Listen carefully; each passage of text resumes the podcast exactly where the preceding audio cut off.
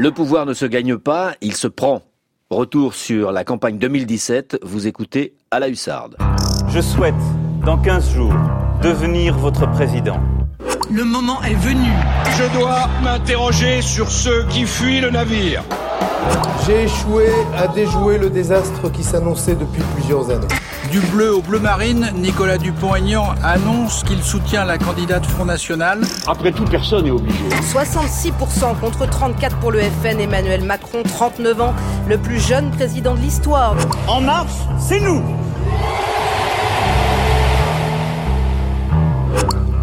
À la hussarde, sur France Inter.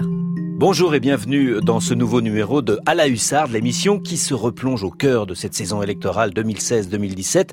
Cette année de grands chambardements, cette année qui a vu plusieurs générations d'hommes et de femmes politiques blackbouler, cette année au cours de laquelle le paysage politique, ses frontières, sa topographie, ses reliefs auront été radicalement transformés.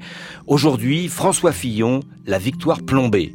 Et pour nous accompagner euh, tout au long de cette heure, pour revenir sur cette défaite impossible, Patrick Stefanini, qui fut le directeur de campagne de François Fillon, auteur avec euh, Carole Barjon de Déflagration, le titre est explicite, chez Robert Laffont.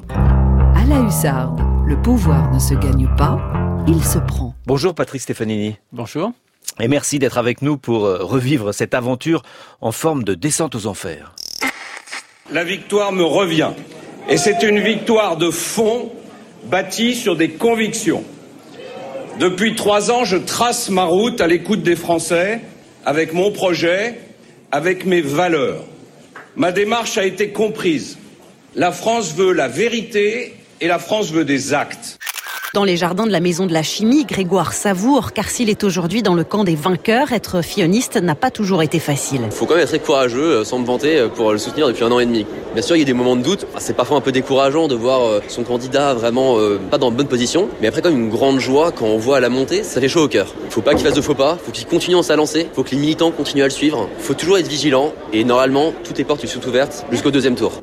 Donc là, nous sommes le soir euh, de la victoire à la primaire fin novembre. Tout avait merveilleusement commencé pour François Fillon. Celui que les autres candidats de la primaire de la droite avaient sous-estimé venait de remporter la compétition interne à leur camp. 4 millions d'électeurs s'étaient déplacés en cette fin novembre 2016, soit un million de plus que pour la primaire qui avait désigné en 2011 François Hollande, devenu président l'année suivante. En cette fin d'année 2016, François Fillon était donc un candidat à la présidentielle auréolé d'une puissante autorité et d'une légitimité à toute épreuve pour aborder le scrutin phare de nos institutions. On savait bien que l'élection 2017 euh, réserverait des surprises. Il en était ainsi depuis quelques années dans toutes les démocraties occidentales. Et la surprise, croyait-on, était là, devant nos yeux, l'éternel numéro 2, euh, le terne et sérieux Fillon, l'homme intègre et droit, allait contre toute attente être le président en mai 2017. La France, euh, qui n'avait jamais eu le courage de faire les réformes nécessaires, allait se donner, disait-on à droite, un homme à poigne, mais qui, contrairement à Nicolas Sarkozy, n'était pas du genre à jouer du menton autoritaire et finalement à ne rien faire de déterminant. Il serait, à n'en pas douter, opposé à Marine Le Pen au second tour, et bien que peu apprécié de la gauche, il gagnerait. Il gagnerait parce que, au-delà de son programme en forme de purge et de conservatisme, eh bien, la personnalité de l'homme est était respectable, anti-bling-bling. Cet ancien séguiniste avait maintenant des idées bien à droite, mais euh, avait montré par le passé qu'il savait négocier et respecter les corps intermédiaires. Et puis, la France était à droite. Hein. La gauche avait eu sa chance, elle l'avait gâchée. C'était donc au tour de la droite. Personne ne savait alors que les scénaristes de Baron Noir ou d'House of Cards étaient des nains sans imagination face à ceux de la réalité et du destin euh, politique français. François Fillon allait perdre l'élection à cause des affaires Pas sûr. Personne aujourd'hui ne peut affirmer que la grande aspiration au dégagisme qui a porté Emmanuel Macron n'aurait pas aussi fini par balayer François Fillon, notable du monde politique depuis ses 26 ans, quelques mois plus tard. Mais contentons-nous de raconter l'histoire telle qu'elle s'est passée, c'est déjà assez édifiant comme ça. Patrick Stefanini, grand organisateur de campagne à droite depuis des décennies et directeur de campagne de François Fillon, racontez-nous d'abord cette victoire à la primaire, d'où vient-elle et que dit-elle? Alors François Fillon, de tous les candidats à la primaire, est celui qui a probablement le mieux analysé ce qu'était le cœur de l'électorat de la primaire et ses aspirations. Euh, il a fondé son projet politique pour cette primaire sur euh, ce que j'appellerais une triple alliance. l'alliance de convictions libérales en économie, et c'est lui qui impose le tempo, c'est lui qui propose la suppression de l'ISF, euh, la remise en cause des 35 heures, etc. Et sur ces sujets-là, sur lesquels la droite est habituellement frileuse, euh, Alain Juppé et Nicolas Sarkozy sont obligés de suivre François Fillon. Donc, conviction libérale en économie. Fermeté sur le régalien, fermeté, mais en même temps, autorité tranquille parce que Nicolas Sarkozy est ferme sur le régalien, mais il donne parfois l'impression de beaucoup s'agiter, alors que la personnalité de François Fillon dégage une autorité naturelle. Et, c'est donc ce mélange euh, de, de, ce que j'ai appelé le libéralisme en économie, le conservatisme social et l'autorité sur les sujets régaliens qui va euh, faire le succès de François Fillon. Personne ne l'a vu venir. Euh, son succès, il se dessine dans les dix derniers jours euh, avant le, le, premier tour de la primaire et, et, il est manifeste dès le soir du premier tour avec un score totalement inattendu et, et inespéré. Nicolas Sarkozy est éliminé purement et simplement. Euh, Alain Juppé est relégué à plus de 14 points euh, de, très loin, de, de, de, François Fillon et au fond au soir du premier tour, on sent bien que euh, l'élection est jouée. Et pourtant, et pourtant, nous aurions dû nous méfier. Nous aurions dû, parce que euh, les sondeurs l'avaient vu, les sondeurs, ils se sont intéressés à la primaire très en amont. Et ils ont vu très tôt que cet électorat de la primaire, il n'était pas du tout représentatif. Oui, il y, a un problème sociologique en fait. François Fillon va gagner la primaire de manière éclatante, mais là où nous faisons une erreur, tous, c'est que nous ne voulons pas voir que euh, l'électorat de la primaire, c'est un échantillon totalement biaisé de la société française. Donc il y a un flottement. Vous, vous utilisez dans votre livre ce mot. Il y a un flottement juste après le. Oui, mais ça, il est dû, il est dû en, partie à d'autres raisons. Mais fondamentalement, la, la, primaire qui a été bien organisée, qui a, qui a connu un vrai succès de mobilisation, vous l'avez rappelé, beaucoup plus d'électeurs, plus d'un million d'électeurs supplémentaires par rapport à ce qui avait été la primaire de la gauche, mais, mais, cette primaire, euh, elle est gagnée par un homme qui a construit un projet qui correspondait parfaitement à l'électorat de la primaire, mais qui probablement ne correspondait pas aux aspirations de l'ensemble de la société française. Alors pour bien comprendre la puissance de la déflagration qui va emporter le candidat Fillon avec la, la révélation des affaires, eh bien, il nous faut revenir un peu en arrière à la fin de cet été 2016. La campagne de la primaire bat son plein. François Fillon, fin août, défend une place de, troisième homme qu'il dispute à Bruno Le Maire. Il lui faut rattraper celui qui est en seconde position, Nicolas Sarkozy. Et à la surprise générale, le candidat Fillon, peu habitué aux attaques ad hominem, euh, prononce ces mots qui vont participer plus tard au plombage de sa campagne. Ceux qui ne respectent pas les lois de la République ne devrait pas pouvoir se présenter devant les électeurs. Il ne sert à rien de parler d'autorité quand on n'est pas soi-même irréprochable.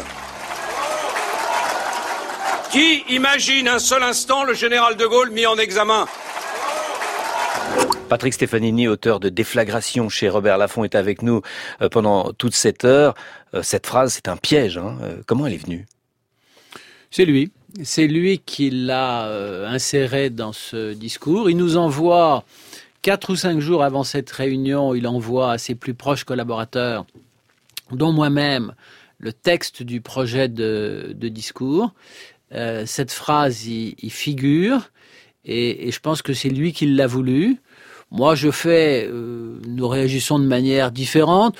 Euh, moi, je réagis d'ailleurs pas principalement sur cette phrase, mais plutôt sur d'autres aspects du, du discours, euh, dans lesquels il laisse entendre que euh, Nicolas Sarkozy n'a aucune chance d'être d'être élu. Euh, mais voilà. C'est une phrase qui casse un peu son image justement d'homme qui ne, ne procède pas à des attaques personnelles, à des petites phrases. C'était son. Je pense qu'il y a chez François Fillon de longue date, et j'en ai été le témoin une vraie animosité personnelle à l'encontre de Nicolas Sarkozy. Alors ça peut surprendre. Ah, ça c'est ce qu'on découvre. Ça ce qu'on surprendre de, la part d'un homme qui a été pendant cinq ans son premier ministre. Euh, et qui euh, a fonctionné en apparence en harmonie avec le président de la République. Alors chacun sait bien que sous la Ve République, la relation entre le président de la République et le Premier ministre est toujours compliquée, toujours difficile, parce qu'il y a un élément dominant dans cette relation qui est le président de la République, et que le Premier ministre, par la force des choses, est toujours l'élément dominé. C'est comme ça qu'ont été construites les, institutions de la Ve République. Chez François Fillon, manifestement, ça a suscité un fort sentiment de, de frustration euh, psychologique. Et une violence contenue. Mais une violence totalement contenue mais qui euh, sointe de temps en temps. On aperçoit, euh, c'est comme la partie émergée de l'iceberg, euh, elle est beaucoup moins importante que la partie immergée. En tout cas, ce jour-là, à Sablé-sur-Sarthe, c'est le choix tout à fait symbolique. C'est lui qui a souhaité Chez lui, donc. que cette réunion ait lieu à Sablé-sur-Sarthe. Elle avait lieu tous les ans dans la Sarthe, mais pas dans cette commune habituellement. Là, c'est la commune dont il a été le maire pendant des années. C'est la commune où il a commencé ce, son parcours politique et il prononce cette phrase qui évidemment fait le buzz, qui évidemment euh, éclipse la totalité du discours, alors que le reste du discours était un discours de très bonne facture intellectuelle dans laquelle il présentait son projet pour la France. Mais peut-être que cette phrase euh, a permis sa remontée aussi. Bien sûr, mais mais je je, je crois que c'est pas peut-être. Oui. Je, je, crois que François Fillon, il est de terne. son, de son, on, on de se, son on se point rappelle de qu'il existe à ce moment-là. de son point de vue, fait un bon choix. Moi, sur le coup, je suis très inquiet pour les conséquences dans les jours qui vont venir dans les sondages, et j'ai tort, car il n'y a pas de décrochage de François Fillon, euh, et, en effet, il a marqué, il a marqué les esprits. Et en même temps, comme je le dis dans mon livre, euh, si François Fillon joue à la roulette russe, euh, eh bien, il vient de mettre une première balle dans le barillet car cette expression va lui revenir dans la figure euh, quatre ou cinq mois plus on va tard y venir. de on manière va y, on va y extraordinairement venir. violente. On va y venir. Il nous faut arriver maintenant au point de bascule de cette campagne euh, pour la droite. Épouse et un peu plus que ça, Pénélope Fillon, femme de, a-t-elle bénéficié d'un emploi fictif? Était-elle la collaboratrice de son époux à l'Assemblée nationale ou mère au foyer comme elle s'est toujours présentée?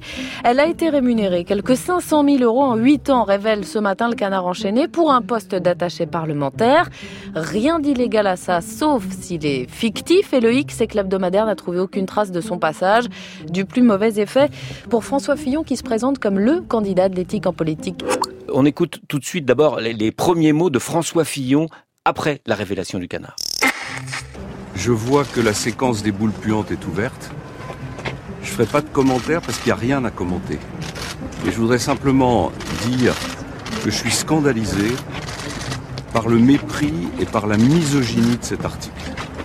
Alors parce que c'est mon épouse, elle n'aurait pas le droit de travailler? Imaginez un instant qu'un homme politique dise d'une femme, comme le fait cet article, qu'elle ne sait faire que des confitures, toutes les féministes hurleraient. Voilà ce que j'ai à vous dire. Patrick Stéphanie. La justice continue à enquêter et François Fillon a toujours affirmé que son épouse avait travaillé pour lui. Euh, et ah, moi, moi, qui ai passé quelques années dans les couloirs de l'Assemblée nationale, je l'ai jamais vu. Mais, ah, mais ça, c'est possible. Mais donc, c'est un témoignage. Mais la justice peut pas fonctionner simplement sur la base d'un seul Bien témoignage. Euh, par ailleurs, on sait bien que le, le propre d'un travail parlementaire, c'est que le parlementaire, il travaille dans la semaine à l'Assemblée nationale, mais il travaille aussi pendant le week-end sur ses terres, dans sa circonscription. C'est étonnant, vous êtes encore dans, dans cette défense-là? Non, moi je suis pas dans la défense. Je, je, ne veux pas me prononcer sur cette question-là puisque la justice en est saisie et, et que c'est à elle de nous dire, euh, après de longues investigations, j'imagine, euh, si oui ou non euh, l'épouse de, de, François Fillon a, a, travaillé. Moi, je note que François Fillon a toujours affirmé que son épouse avait travaillé. Voilà. Alors, pour le reste, ce qui est intéressant... Dans... Bah, pour, pour, le, pour, revenons à la défense. La première défense de François Fillon qu'on vient d'entendre, ouais. euh, misogyne, c'est une défense réflexe. Vous y avez réfléchi avec Anne Méo, qui était non. sa conseillère non, en communication. Honnêtement, il n'y a pas eu de réflexion collective sur ce sujet. Et, et nous avons je le dis d'ailleurs dans mon livre, c'est c'est une des difficultés que nous avons eu à surmonter. Euh, dans mon livre, j'explique euh, et je le tiens de Gérard Larcher que François Fillon probablement a su euh, dès la mi-décembre que euh, il serait oui, qui serait interrogé par euh, alors je sais pas si c'est par la police ou si c'est par les journalistes. Euh, je crois que des journalistes ont commencé à lui poser des questions à partir de la mi-décembre sur la situation professionnelle de son épouse Ça, François sur la revue des deux mondes, c'est sur une autre affaire. Oui, oui, mais c'est quand même la situation professionnelle de son épouse. François Fillon a fait le choix de ne pas nous en parler. Donc je pense que euh, l'essentiel de l'équipe de campagne, à mon image, a découvert euh, ces difficultés à l'occasion de la parution de l'article du Canard enchaîné. Et à partir de là, au lieu euh, d'avoir une communication réfléchie, posé, organisé comme nous aurions pu le faire euh, si François Fillon nous avait mis dans la confidence à la mi-décembre ou au début du, mois de janvier, nous avons euh, été dans une communication largement improvisée. Euh, donc cette formule sur la misogynie, moi je l'ai découvert comme tout le monde en l'écoutant dans la bouche de, François Fillon, et, de façon plus générale, au-delà de cette formule sans doute malheureuse et certainement anecdotique, de façon beaucoup plus global, euh, François Fillon, pendant toute la campagne, a donné le sentiment qu'il jouait en défense et, et pas du tout qu'il était à l'offensive et qu'il maîtrisait le sujet.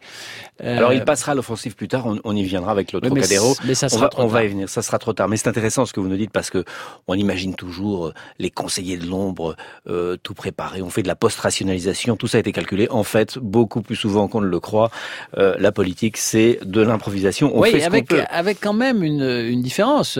Moi, de, dans, mon dans, mon livre, je, pas aidé par le candidat. Je, je cite l'exemple de, de Jacques Chirac qui lui aussi euh, fait l'objet d'attaques. Euh, alors simplement, la différence, c'est que Jacques Chirac, en 2002, il est attaqué 18 mois avant l'élection présidentielle dans l'affaire de la cassette mairie. Oui. Euh, tous les Français s'en souviennent, enfin en tout cas tous les Français qui s'intéressent à la vie politique. Et Jacques Chirac va se débarrasser assez largement de ces accusations avec deux mots euh, de formules qui vont faire euh, tilt. Euh, il dit que l'affaire va faire pchit, tous les Français s'en souviennent, et il sort un vieux mot de la langue française qui est abracadabrantesque, abracadabrantesque, voilà, et qu'il est difficile à prononcer. Et, et, et l'attention des médias et l'attention de l'opinion publique se polarisent tout de suite sur l'emploi de ces deux mots plus que sur le Bien fond de l'affaire. C'était avant les, et, les, les réseaux donc, sociaux. Je crois que les premières réactions sont essentielles. Celle de Jacques Chirac restera dans les mémoires, euh, celle de François Fillon aussi, mais malheureusement plutôt pour sa maladresse. Et puis, c'est l'avalanche. Des perquisitions aujourd'hui à l'Assemblée, un événement assez rare puisque c'est seulement la septième fois dans l'histoire de la Ve République que des policiers enquêtent ainsi dans les locaux de la représentation nationale. Bonsoir Sarah Guibaudot. Bonsoir. Que sont-ils venus chercher dans le bureau du député de Paris, candidat à l'Élysée? Sans doute les contrats que Pénélope Fillon n'a pas été en mesure de leur remettre hier lors de son audition, ses fiches de paye, ça c'est plutôt au service administratif, et puis euh, toute trace qu'elle aurait pu laisser de son travail, de son passage. On sait qu'il n'y en a pas beaucoup puisque si travail il y a eu, c'est ce que défend François Fillon, c'était dans la Sarthe. Les enquêteurs n'ont effectivement pas trouvé de badge d'entrée ni de boîte mail au nom de Pénélope Fillon à l'Assemblée.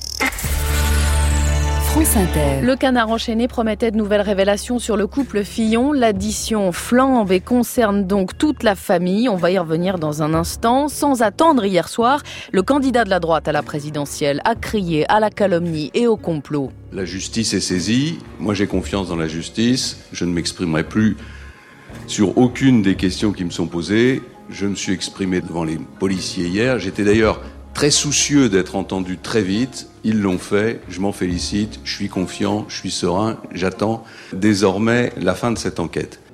Et puis François Fillon choisit de dramatiser au maximum la situation. Il y a ce que j'ai appelé, devant mes amis parlementaires ce matin, quelque chose qui ressemble à un coup d'État institutionnel. Je vais pas vous dire que je passe un moment agréable, mais je vais vous dire que j'ai choisi d'être candidat à l'élection présidentielle. Et quand on choisit d'être candidat à l'élection présidentielle, on vient pas se plaindre ensuite euh, de la violence des attaques. Je serai candidat à cette élection présidentielle parce que je porte un message politique qui, à mon sens, est le seul qui peut permettre le redressement national. Si on veut se retrouver au deuxième tour de l'élection présidentielle entre le projet fou de Madame Le Pen et un candidat, Monsieur Macron, sans aucune expérience et sans aucune majorité, eh bien, évidemment, il faut continuer cette violence des attaques. Voilà, le premier responsable politique d'envergure à réclamer la fin de la campagne de François Fillon, c'est François Bayrou. Déclaration euh, coup de poignard parce que le centriste était encore considéré comme un allié possible euh, que François Fillon tentait d'attirer euh, vers lui. Les deux hommes s'appréciaient, mais ce 5 février... Je ne vois pas où cette obstination mène. Parce que, quand bien même il y aurait cette espèce de miracle électoral et il remporterait cette élection. Comment gouvernerait-il? Comment faire une campagne électorale dont tout l'axe était de demander des sacrifices aux gens? Hein? Tout l'axe était de faire travailler plus euh, les salariés euh, sans les payer davantage, faire travailler plus les fonctionnaires sans les payer davantage, s'émouvoir de ce qu'on puisse accumuler un certain nombre d'allocations, euh, s'indigner de ce qu'il y avait des gens qui recevaient des aides alors qu'ils ne travaillaient pas. Cette campagne est pour François Fillon, à mes yeux, impossible à faire. La réalité des faits, la voici.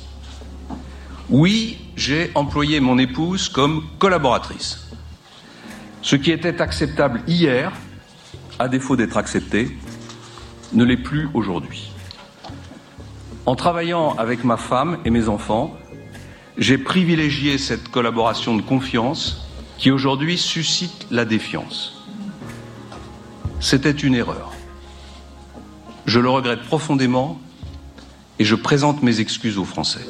Patrick Stefanini est avec nous, ancien directeur de campagne de François Fillon. Les excuses, ça c'était quand même préparé, ça c'est pas de l'improvisation. Vous vous êtes dit, maintenant ça suffit, on s'excuse. Oui, oui, bien sûr. D'ailleurs, les différents extraits que vous avez euh, fait passer là de, des réactions de François Fillon montrent qu'il a su réagir et sur le terrain politique et sur le terrain des affaires. Je pense simplement que, s'agissant des affaires, il a continué à sous-estimer l'impact euh, des révélations du canard enchaîné dans une partie de l'électorat et notamment dans une partie de la jeunesse. Euh, on viendra peut-être tout à l'heure sur l'affaire des, des, costumes. Lorsque l'affaire des mmh. costumes a été révélée, euh, il y a un pan entier de la jeunesse de notre pays qui était prête à voter pour François Fillon et qui a dit à partir de maintenant c'est plus possible. Parce qu'en plus ce sont des affaires très simples à comprendre. Oui bien sûr. C'est pas comme bien des, sûr, c'est pas des, montages, de, financiers, financiers sophistiqués, dit, voilà. bien sûr. Euh, donc je pense que François Fillon a, a sous-estimé l'impact de cette affaire. Et puis alors il a complètement sous-estimé les dégâts politique qu'elle allait créer. Vous avez cité la réaction de, de François Bayrou. Et ce qui est clair, c'est qu'à partir du moment où sort l'affaire du canard enchaîné, on voit les principaux leaders du centre prendre tout de suite leur distance. Et, s'agissant de François Bayrou, ça va le conduire euh, non seulement à prendre ses distances, mais à franchir le pas et à apporter officiellement son soutien à Emmanuel Macron. Et sur le plan politique, ce soutien est absolument décisif. Euh, J'explique dans mon livre qu'Emmanuel Macron, euh, à partir du 22 février, date à laquelle François Bayrou apporte officiellement son soutien à Emmanuel Macron. Là, il se détache. Oui. Il se détache, il prend quatre ou cinq points, il les perdra plus jamais, et François Fillon ne reviendra plus jamais dans les deux premiers candidats de la course en termes de sondage. Et malheureusement, euh, les sondages ne se sont pas trompés, ils ont même été particulièrement fiables dans cette élection présidentielle. Et donc voilà, le, le, le, le premier vrai décrochage et insurmontable pour François Fillon, il est lié au soutien apporté par François Bayrou à Emmanuel Macron. L'autre grand leader centriste, c'est Jean-Louis Borloo. Les relations euh, personnelles entre François Fillon et Jean-Louis Borloo euh, n'ont jamais été euh, non, ils ont été en concurrence pour excellentes. Matignon. Ils ont été en concurrence pour Matignon. Et, et Jean-Louis Borloo est fondé à penser que François Fillon a manœuvré en 2010 pour lui couper la route de Matignon. Donc les relations entre les deux hommes n'étaient déjà pas très bonnes. On peut pas dire que les révélations du canard enchaîné aient incité Jean-Louis Borloo à apporter un soutien franc et massif à François Fillon. Au creux des tours de vers l'ombre de la cité. Au creux des tours de vers l'ombre de la cité. S'allonge et se répand sur les hommes agités. S'allonge et se répand sur les hommes agités. Seul dans ce tourbillon aux nuances glacées.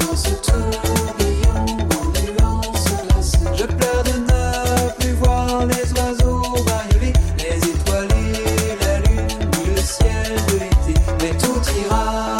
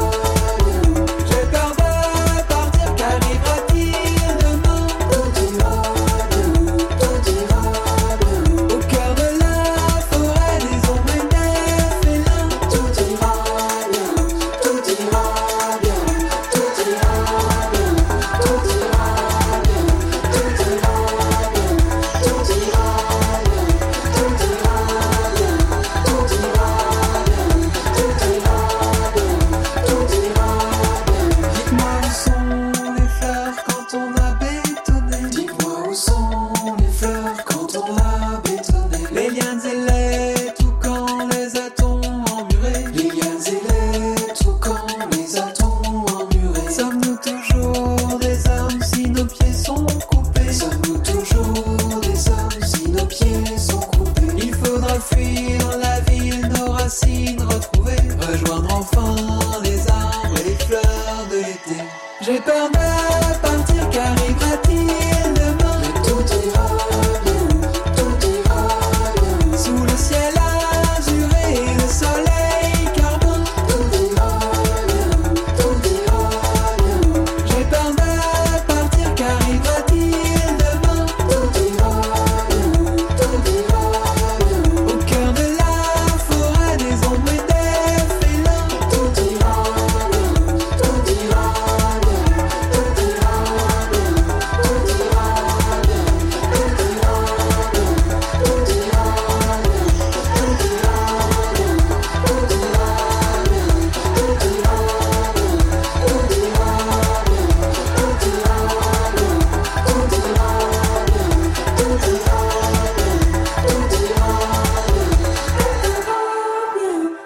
Le pouvoir ne se gagne pas,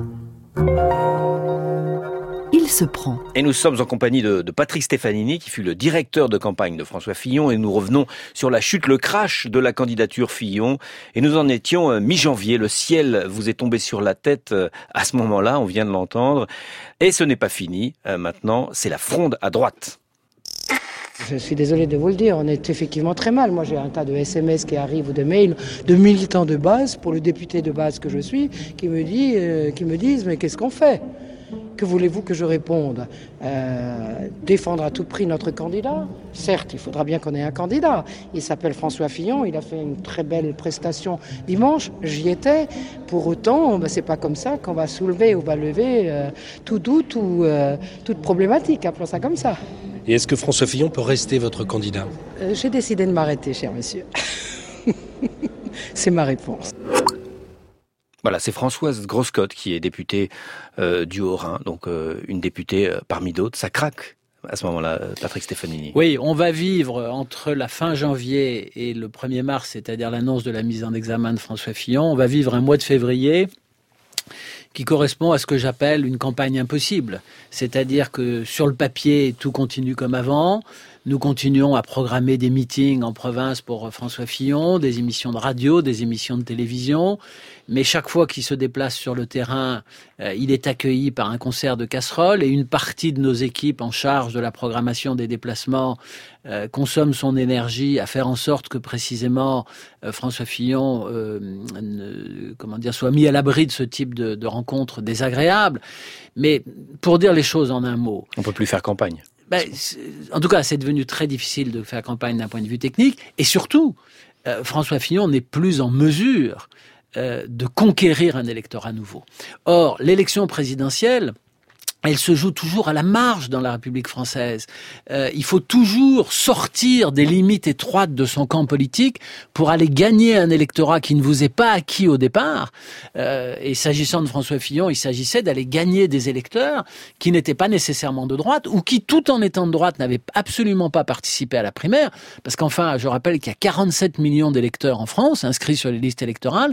Il y a eu 4 millions ou 4 millions et demi de votants au second tour de la primaire. Ça représente à peine 10% du nombre total des électeurs. Donc dans une campagne présidentielle, une fois que vous avez été désigné par votre camp, par votre parti, soit à l'issue de primaire, soit par un processus interne au parti, ensuite il faut aller gagner des nouveaux électeurs. Et pour gagner des nouveaux électeurs, il faut être dans une attitude conquérante, il faut avoir un esprit de conquête. Or François Fillon, et en disant cela, je lui jette absolument pas la pierre, mais quand vous êtes sous le coup d'une d'une menace de mise en examen et quand cette mise en examen se réalise, ça veut dire que la moitié de votre cerveau est mobilisée non pas pour aller gagner de nouveaux électeurs, mais pour assurer votre défense, votre défense notamment dans une campagne aussi médiatisée que la campagne présidentielle, à la radio et à la télévision. Donc voilà, François Fillon, il continue à faire campagne, mais il n'est plus en mesure de gagner euh, un électorat nouveau. Et, et, moi, ma démission, qui intervient le, le 3 mars, elle est due fondamentalement à cette analyse politique, c'est-à-dire que je pense que François Fillon n'est plus le meilleur candidat pour faire gagner la droite, et je vois se dessiner le piège. Euh, nous avions pensé que la primaire, c'était la martingale pour éviter un 21 avril à rebours, c'est-à-dire pour éviter l'élimination du candidat de la droite au premier tour de l'élection présidentielle, eh bien, malgré le succès de la primaire, nous allons largement à cause des affaires, mais pas seulement, vivre l'élimination au premier tour du candidat de la droite. Et mi-février, François Fillon prononce ces quelques mots qui vont le mettre en contradiction avec lui-même. C'est au peuple français que je m'en remets, parce que seul le suffrage universel, et non pas une procédure menée à charge, peut décider qui sera le prochain président de la République. Je ne céderai pas, je ne me rendrai pas, je ne me retirerai pas. J'irai jusqu'au bout parce qu'au-delà de ma personne, c'est la démocratie qui est défiée. Il sera donc probablement mis en examen, mais il restera candidat, contrairement à ce qu'il avait promis. Souvenez-vous, c'était le 26 janvier sur TF1. Il n'y a qu'une seule chose qui m'empêcherait d'être candidat, c'est si euh, mon honneur était atteint, si j'étais mis en examen.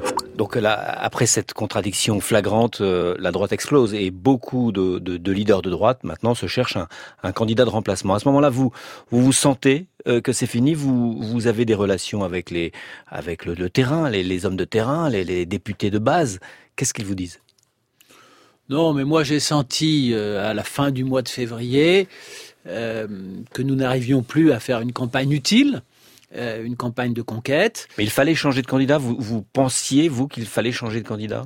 Je pense en tout cas, et c'est le cœur de mon désaccord avec François Fillon, et c'est ce qui me conduit à démissionner, je pense qu'il aurait dû, mais je reconnais que c'était très difficile, euh, il aurait dû se poser la question de savoir s'il était encore le meilleur candidat pour faire gagner la droite. Qui essayait de lui dire Est-ce que vous lui avez euh, dit Est-ce qu'on vous a demandé de lui non, dire? J'ai pas été le seul à le lui dire. Mais Moi, vous je... lui avez dit? Oui, je le lui ai dit. Euh, je lui ai dit le 1er mars au matin. Nous avions appris la veille euh, qu'il allait être convoqué pour être mis en examen à la mi-mars. C'est d'ailleurs moi qui ai eu la responsabilité de le lui annoncer le, le, 28 février au soir, le mardi 28 février. Le 1er mars au matin, la nouvelle a été rendue publique. Et euh, je lui ai dit euh, que il, ça allait être désormais très difficile. Je pouvais pas en faire beaucoup plus. Je lui ai dit que ça allait être très difficile. Il a bien compris ce que ça signifiait. Moi-même, j'ai fini par en tirer les conséquences en donnant ma démission deux jours plus tard. Oui, vous et publiez d'ailleurs la lettre de votre démission oui. dans, dans, votre livre Déflagration. Oui, dans laquelle j'annonce la défaite. Et j'annonce, hélas, ce qui va se passer. C'est-à-dire non seulement la défaite dès le premier tour de l'élection présidentielle, mais la déroute qui s'en est suivie pour nos candidats ensuite aux, aux, aux, élections législatives. Mais il décide, il décide quand même d'organiser un grand meeting de défense, puisque finalement, il refuse de se démettre. Vous démissionnez, mais vous organisez quand même. Oui, vous êtes un grand organisateur. Vous oui. organisez euh, ce meeting auquel vous ne croyez pas. C'est plus compliqué que ça. Moi, le 28 février au soir, je suis dans le bureau de François Fillon avec Bruno Retailleau et j'annonce à François Fillon que le juge va le convoquer, a signé les lettres de convocation pour une mise en examen effective au 15 mars. Je suis directeur de campagne de François Fillon, je l'ai accompagné depuis quatre ans dans sa démarche politique. Euh, nous avons vécu des jours heureux, notamment la victoire à la primaire. Euh, devant un événement aussi significatif et aussi lourd de conséquences qu'une mise en examen, je me dois, en tant que directeur de campagne, de faire une proposition à François Fillon. Et en effet, je lui propose le 28 février au soir d'organiser une grande manifestation de soutien. Ça va être un succès. Bah justement, nous allons revivre cette manifestation avec euh, Éric Ciotti, qui était député euh, des Alpes-Maritimes. Il est toujours député des Alpes-Maritimes. Il a vécu euh, ce meeting, il y a été. On l'a interrogé euh, quelques semaines après et il nous raconte le temps était pluvieux et l'état d'esprit était aussi euh, un peu morose à l'image de, de, la météo euh, capricieuse ce jour-là. Sur cette place, nous prononçons le serment du Trocadéro. Jamais nous ne trahirons nos convictions. Le Trocadéro, euh, c'était pour nous un moment, euh, un moment de mobilisation, en tout cas pour, pour moi, mais un moment où on sentait que euh, malheureusement la, la, défaite était, était probable. Donc c'était euh, un rassemblement où il y avait euh, il y avait de la colère. Je suis venu parce que je suis écœuré de voir tout ce qui peut se passer en amont, en cachette, en sourdine, bien entendu avec la puissance des médias qui portent appui à à des noms que je ne citerai pas, mais on les comprend. Il y avait aussi du soutien à, à notre candidat, mais il y avait quelque part l'idée que, que les dés étaient jetés et que la, la, défaite était, était malheureusement en vue. Ils pensent que je suis seul. Ils veulent que je sois seul. Est-ce que nous sommes seuls? C'est vrai que depuis la tribune, euh, cette foule, cette ferveur, les drapeaux tricolores étaient extrêmement impressionnants j'ai pris personnellement la parole. Ce restera un, moment fort de, mon engagement euh, politique. Et euh, au fil du temps, au fil de, des propos, des interventions, de la météo qui d'un coup s'est éclaircie d'ailleurs. Chers amis, si vous voyez à ma place les milliers de drapeaux qui sont devant moi, c'est vos drapeaux, c'est la France, c'est vous À la fin du discours de François Fillon, on s'est repris à... En tout cas, je me suis repris euh, un peu à espérer. Le Trocadéro ne renversera pas la vapeur. François Fillon ne, ne s'effondrera pas dans les sondages et, et maintiendra le, le suspense jusqu'au premier tour. Mais il n'était plus vraiment euh, entendu. Il y a eu d'autres révélations. L'histoire de, de, ces costumes offerts par l'homme d'affaires sulfureux Robert Bourgi. François Fillon euh, s'en faire et prête le flanc. Ici, par exemple, face à Philippe Poutou lors du débat du, du 5 avril. Alors là, c'est le régal. Une campagne super. Fillon, voilà, il est en face de moi. Que des histoires. Et plus on fouille, plus euh, plus on sent la corruption, plus on sent euh, la triche. Et en plus, c'est des bonhommes qui nous expliquent qu'il faut la rigueur, qu'il faut l'austérité, et eux-mêmes, ils piquent dans les caisses publiques. Donc il y a quand même un petit problème de ce côté-là. Là, non, après, vous Monsieur pourrez parler. Poutou, non, Monsieur on- Fillon, on vous pourrez parler pas après. comme ça. Oui, non, d'accord. Hein oui. Ah, merci. Euh, donc bon, c'est ce que j'ai dit. Je l'ai dit. François Fillon avait dit qu'il révélerait les noms des comploteurs, de ceux qui l'ont fait tomber euh, et qu'il les poursuivrait. Il n'y en a pas, à part peut-être Robert Bourgi pour les costumes. Pour le reste, il s'est piégé tout seul et la presse a fait son travail. Euh, vous referez de la politique, Patrick Stefanini? Alors, d'abord, je, voudrais rappeler que je pense que l'élection présidentielle s'est jouée euh, au mois de février. Euh, je l'ai déjà dit, mais je le redis, lorsque François Bayrou apporte son soutien à Emmanuel Macron. Donc ensuite, tout le reste, euh, la mise en examen, la manifestation du Trocadéro, son succès apparent, euh, son peu d'importance finalement sur l'évolution des sondages, tout, ça, tout ça est anecdotique. L'élection présidentielle, elle est jouée à la mi-février dans l'esprit de beaucoup de Français. À partir de ce moment-là, les dés ont roulé et, et la tendance ne s'inversera pas. Euh, alors, est-ce que je referai de la, de la politique? Euh, J'ai connu une campagne particulièrement violente, particulièrement éprouvante. Euh, la préparation de l'élection présidentielle, la préparation de la primaire, euh, l'engagement dans cette campagne présidentielle. Moi, j'étais directeur général des services de la région Île-de-France. Euh, J'ai démissionné de ce poste euh, pour faire la campagne présidentielle de, François Fillon et, deux mois après, euh, j'ai rendu mon tablier. Et évidemment, je n'avais plus la possibilité de retrouver mes, fonctions à la, à la région. Donc tout ça m'a marqué. J'ai choisi d'écrire euh, pour comprendre ce qui nous était arrivé. Je constate d'ailleurs que euh, beaucoup d'électeurs de droite, mais pas seulement de droite, euh, ont envie de comprendre. Et si mon livre a eu un peu de succès en librairie, c'est dû au fait qu'il y a une immense soif de comprendre, une immense soif d'analyse euh, parmi les, électeurs qui s'intéressent à, à la politique. Alors je ne suis pas du tout dégoûté de la politique. Euh, j'ai eu d'autres engagements, euh, notamment auprès de Valérie Pécresse, dont j'ai été la directrice de campagne pour les élections régionales en Île-de-France. Je ne veux plus euh, reprendre le type d'engagement qui a été le mien dans le passé. Je ne veux plus euh, faire ce qui était une de mes spécialités, c'est-à-dire l'organisation des réseaux, l'organisation territoriale d'un mouvement politique. J'ai fait ça pendant plus de 20 ans. Mais le, là, ça suffit, mais on le, le comprend. Mais le combat des idées, lui, continue à, à m'intéresser. Je ne crois pas que la droite soit morte. Euh, elle a besoin d'un, pas seulement d'un lifting, mais d'une profonde rénovation de son logiciel. Euh, et j'ai dit à Valérie Pécresse que j'étais prêt euh, euh, dans l'ombre à accompagner sa, sa réflexion, mais davantage sur le terrain des idées que sur le terrain organisationnel. Merci Patrick Stéphanie. Je rappelle le titre de votre livre, un entretien avec Carole Barjon, journaliste à, à l'Obs, Déflagration, à la Hussarde 2017. Merci d'avoir passé cette heure avec nous. Imaginé par Thomas Legrand et Christophe Barrère, documenté par Martine Messonnier et ficelé par Stéphane Ronxin. Avec à la technique aujourd'hui Gilles Gaillard.